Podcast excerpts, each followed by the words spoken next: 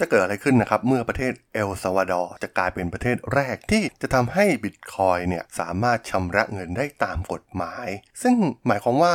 ร้านค้าทุกร้านค้าและผู้ค้าในเอลซาวาดอร์เนี่ยจะต้องยอมรับการชำระเงินรูปแบบดิจิทัลใหม่เหล่านี้หรือไม่ซึ่งหากมีประเทศอื่นๆที่ทำในสิ่งเดียวกันนี้มากขึ้นสิ่งนี้จะมีความหมายต่อผู้บริโภคและธุรกิจทั่วโลกอย่างไรไปรับฟังกันได้เลยครับผม You are listening to Geek Forever Podcast. Open your world with technology.This is Geek Daily. สวัสดีครับผมดนทราดนจากดนบล็อกนะครับและนี่คือรายการ Geek Daily นะครับรายการที่จะมาอัปเดตข่าวสารวงการธุรกิจเทคโนโลยีและวิทยาศาสตร์ใหม่ๆที่น่าสนใจนะครับสำหรับใน EP นี้ก็มี1ข่าวที่เรียกได้ว่าเป็นประเด็นร้อนเลยทีเดียวนะครับสำหรับอาทิตย์ที่ผ่านมานั่นก็คือการที่ประเทศเอลซัลวาดอร์นะครับได้กลายเป็นประเทศแรกที่จะทำให้การชำระเงินด้วยรูปแบบ Bitcoin เนี่ยเป็นสิ่งที่ถูกกฎหมายนะครับถือว่าเป็นเรื่องที่น่าสนใจอย่างยิ่งแถมรัฐบาลของประเทศเอลซาวาดอร์เองเนี่ยก็ได้ส่งเสริมการใช้สกุลเงินดิจิทัลนะครับโดยการมอบ Bitcoin ฟรี30เหรียญสหรัฐให้กับประชาชนที่สมัครใช้งานกระเป๋าเงินดิจิทัลระดับประเทศที่เรียกว่าชิโวนะครับและมีการดึงดูดนักลงทุนชาวต่างชาตินะครับที่ทำการลงทุนเพียงแค่3 Bitcoin ในประเทศนะครับหรือราวๆประมาณ 140,000 เหรียญสหรัฐจะได้รับถิ่นที่อยู่อาศัยในประเทศทันทีต้องบอกว่าเป็นนโยบายที่น่าสนใจมากๆนะครับที่ออกโดยรัฐบาลของประเทศเอลซัลวาดอร์ก็ถือว่าพวกเขาเนี่ยก็ได้นำหน้าประเทศอื่นมาแล้วนะครับเป็นประเทศแรกที่ทำเรื่องเหล่านี้ให้กลายเป็นสิ่งที่ถูกกฎหมายสามารถนำมาชำระหนี้ชำระค่าสินค้าต่างๆได้นะครับแต่ก็ต้องบอกว่าแม้จะมีการประกาศข้างต้นออกมานะครับแต่ก็ไม่ได้หมายความว่าทุกธุรกิจเนี่ยจะต้องยอมรับในการชำระเงินสำหรับสินค้าและบริการผ่านสกุลเงินอย่าง Bitcoin เพราะว่าลองมาเทียบกับประเทศสหรัฐอเมริกานะครับตัวอย่างธนบัตรของสหรัฐนะครับที่ทุกฉบับมีการระบุว่าธนบัตรใบนี้ใช้จ่ายเงินได้ตามกฎหมายสำหรับหนี้ภาครัฐและเอกชนทั้งหมดซึ่งมันไม่ได้หมายรวมถึงร้านค้าทั่วไปหรือองค์กรต่างๆนะครับซึ่งข้อกำหนดเหล่านี้เนี่ยมันใช้เฉพาะกับหนี้ที่เป็นเจ้าหนี้เท่านั้นนะครับร้านค้าทั่วไปเนี่ยสามารถปฏิเสธรับธนบัตรเงินสดซึ่งนี่เป็นเหตุผลที่หลายๆบริษัทนะครับเช่นบางสายการบินที่ยอมรับการชำระเงินโดยเฉพาะบัตรเครดิตและร้านค้าปลีกขนาดเล็กจำนวนมากที่ใช้เพียงแค่เงินสดเท่านั้นในประเทศสหรัฐอเมริกาซึ่งเมื่อเทียบกับเคสของธนบัตรที่เป็นเงินสดนะครับมันไม่มีกฎเกณฑ์ใดของรัฐบาลกลางนะครับที่กำหนดให้ธุรกิจส่วนตัวบุคคลหรือองค์กรเนี่ยต้องยอมรับสกุลเงินหรือเหรียญเพื่อชำระค่าสินค้าหรือบริการนะครับธุรกิจส่วนตัวมีอิสระที่จะพัฒนานโยบายของตนเองว่าจะรับเงินสดหรือไม่เว้นแต่จะมีกฎหมายของรัฐระบุไว้เป็นอย่างอื่นซึ่งตัวอย่างนี้มันเทียบให้เห็นไม่ต่างกันนะครับว่าหากประเทศสหรัฐอเมริกาเนี่ยทำให้ Bitcoin เองเนี่ยสามารถชำระเงินได้ตามกฎหมายเหมือนธนบัตรตู้ประกาศนะครับธุรกิจส่วนตัวก็ไม่จำเป็นต้องไปยอมรับ Bitcoin แต่อย่างใดนั่นเองซึ่งแน่นอนว่าเคสนี้เนี่ยมันก็เกิดขึ้นในประเทศเอลซัลวาดอร์เช่นเดียวกันนะครับเพราะเรื่องนี้ก็นำไปสู่การประท้วงนะครับและส่งผลให้เกิดความสงสัยจากนักเศรษฐศาสตร์และอื่นๆนะครับซึ่งเป็นผลให้ประธานาธิบดีเอลซัลวาดอร์อย่างนายิบ บูเคเลออกทวีตเมื่อเดือนสิงหาคมที่ผ่านมาว่าธุรกิจเนี่ยไม่จำเป็นต้องยอมรับ Bitcoin แต่อย่างใด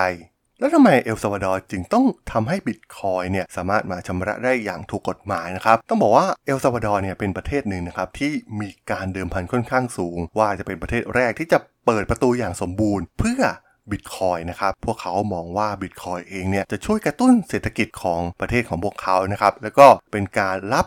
เงินจากนักลงทุนต่างชาตินะครับที่มีการเก็บเงินประเภทสกุลเงินดิจิทัลเหล่านี้นะครับซึ่งแน่นอนว่าตอนนี้เนี่ยมันกลายเป็นเทรนด์ใหม่นะครับองค์กรต่างๆบริษัทธุรกิจภาคเอกชนต่างๆขนาดใหญ่เนี่ยก็เริ่มหันมาสนใจในการลงทุนกับสกุลเงินด้านดิจิทัลนะครับซึ่งแน่นอนว่าประเทศไหนเปิดก่อนเนี่ยก็ได้เปรียบนะครับเอลซัลวาดอร์ก็มองว่าพวกเขาเนี่ยก็สามารถดึงเหล่านักลงทุนเพื่อมาลงทุนในประเทศเขาได้โดยนโยบายที่มอบ30เหรียญสหรัฐนะครับที่มอบให้กับพลเมืองทุกคนที่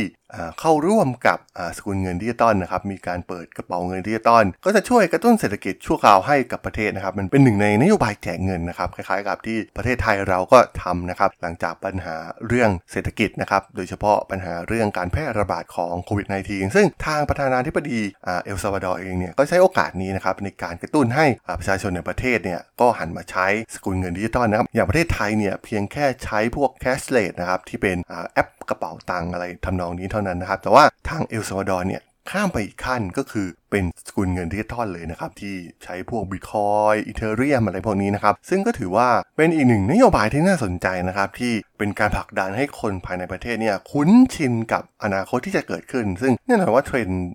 เรื่องของสกุลเงินดิจิทัลเหล่านี้เนี่ยมันก็เป็นเทรนด์แห่งอนาคตอยู่แล้วนะครับซึ่งประเทศไหนที่ประชากรเนี่ยคุ้นเคยกับมันมากสุดท้ายมันก็จะใช้จ่ายกันเป็นเรื่องปกตินะครับดูอย่างประเทศไทยนะครับตอนนี้ก็เข้าสู่สังคมcashless society กันแล้วนะครับแทบจะไม่ใช้เงินสดกันแล้วนะครับผมส่วนตัวเองเนี่ยเขาพกเงินสดน้อยมากๆนะครับส่วนใหญ่ก็สแกนจ่ายทั้งนั้นนะครับผ่าน QR code ผ่าน PromptPay ต่างๆนะครับถือว่าเป็นการบังคับไปในตัวนะครับหลังจากที่นโยบายต่างๆออกมารัฐไทยก็ถือว่าทำได้ดีนะครับในนโยบายเหล่านี้ที่พยายามผลักดันให้คนในประเทศเนี่ยเข้าสู่สังคมแคชเลสมากยิ่งขึ้นนะครับซึ่งปัญหาอีกอย่างหนึ่งของประเทศเอลซัลวาดอร์นะครับที่ต้องมาผลักดันเรื่องที่เป็นจุดเด่นที่แตกต่างจากประเทศอื่นๆก็คือตอนนี้พวกเขามีหนี้จำนวนมากนะครับที่พวกเขาเองก็ต้องหาจุดเปลี่ยนบางอย่างให้กับประเทศนะครับหาจุดดึงดูดสิ่งดึงดูดเหล่านักลงทุนนะครับมันก็เป็นข่าวไปทั่วโลกนะครับถือว่ามันก็เป็นสิ่งที่ดีนะครับมันเป็นการแพร่กระจายอย่างข่าวนี้เนี่ยโหลงสำนักข่าวใหญ่ทั่วโลกทุกคนทั่วโลกรู้นะครับว่าเอลซัลวาดอร์กำลังจะทำสิ่งนี้มันเป็นการโปรโมทโดยแทบจะไม่ต้องเสียเงินเลยด้วยซ้ำนะครับแต่แน่นอนนะครับว่าการมาใช้ Bitcoin แบบเต็มตัวเนี่ยมันน่าจะต้องใช้เวลานานอีกหลายปีนะครับแต่ว่าเอลซัลวาดอร์เองเนี่ยก็ได้ติดตั้งตู้ ATM Bitcoin จำนวน200เครื่องนะครับเพื่อให้ผู้คนเนี่ยสามารถแปลงสกุลเงินดิจิตอลเนี่ยเป็นรูปแบบของเงินดอลลาร์ได้นะครับแล้วก็มีข้อมูลที่น่าสนใจอย่างนึงครับตอนนี้มีเพียง 30% ของประชากรในอเมริกากลางนะครับที่มีบัญชีธนาคารนะครับซึ่งดอลลาร์สหรัฐเนี่ยก็ยังคงถูกใช้ในเอลซัลวาดอร์มาเป็นเวลานานแล้วนะครับแม้ว่าประธานาธิบดีเนี่ยจะต้องการย้ายไปใช้บิตคอยน์เองก็ตามแต่นโยบายเหล่านี้เนี่ยก็อาจจะต้องใช้เวลาปรับตัวอีกเนิ่นนานเลยทีเดียวนะครับแต่ก็ถือว่าเป็นนโยบายที่น่าสนใจมากๆนะครับมันกลายเป็นข่าวดังแล้วก็มันทำให้นักลงทุนทั่วโลกเห็นข่าวนี้นะครับก็น่าจะสนใจเข้าไปลงทุนในเอลซัลวาดอร์มากยิ่งขึ้นนั่นเองนะครับก็ถือว่าเป็นเคสสตี้ที่น่าสนใจนะครับกับรัฐบาลที่มาทำเรื่องราวของ Bitcoin ให้ถูกกฎหมายของประเทศเอลซัลวาดอร์ในครั้งนี้นั่นเองครับผม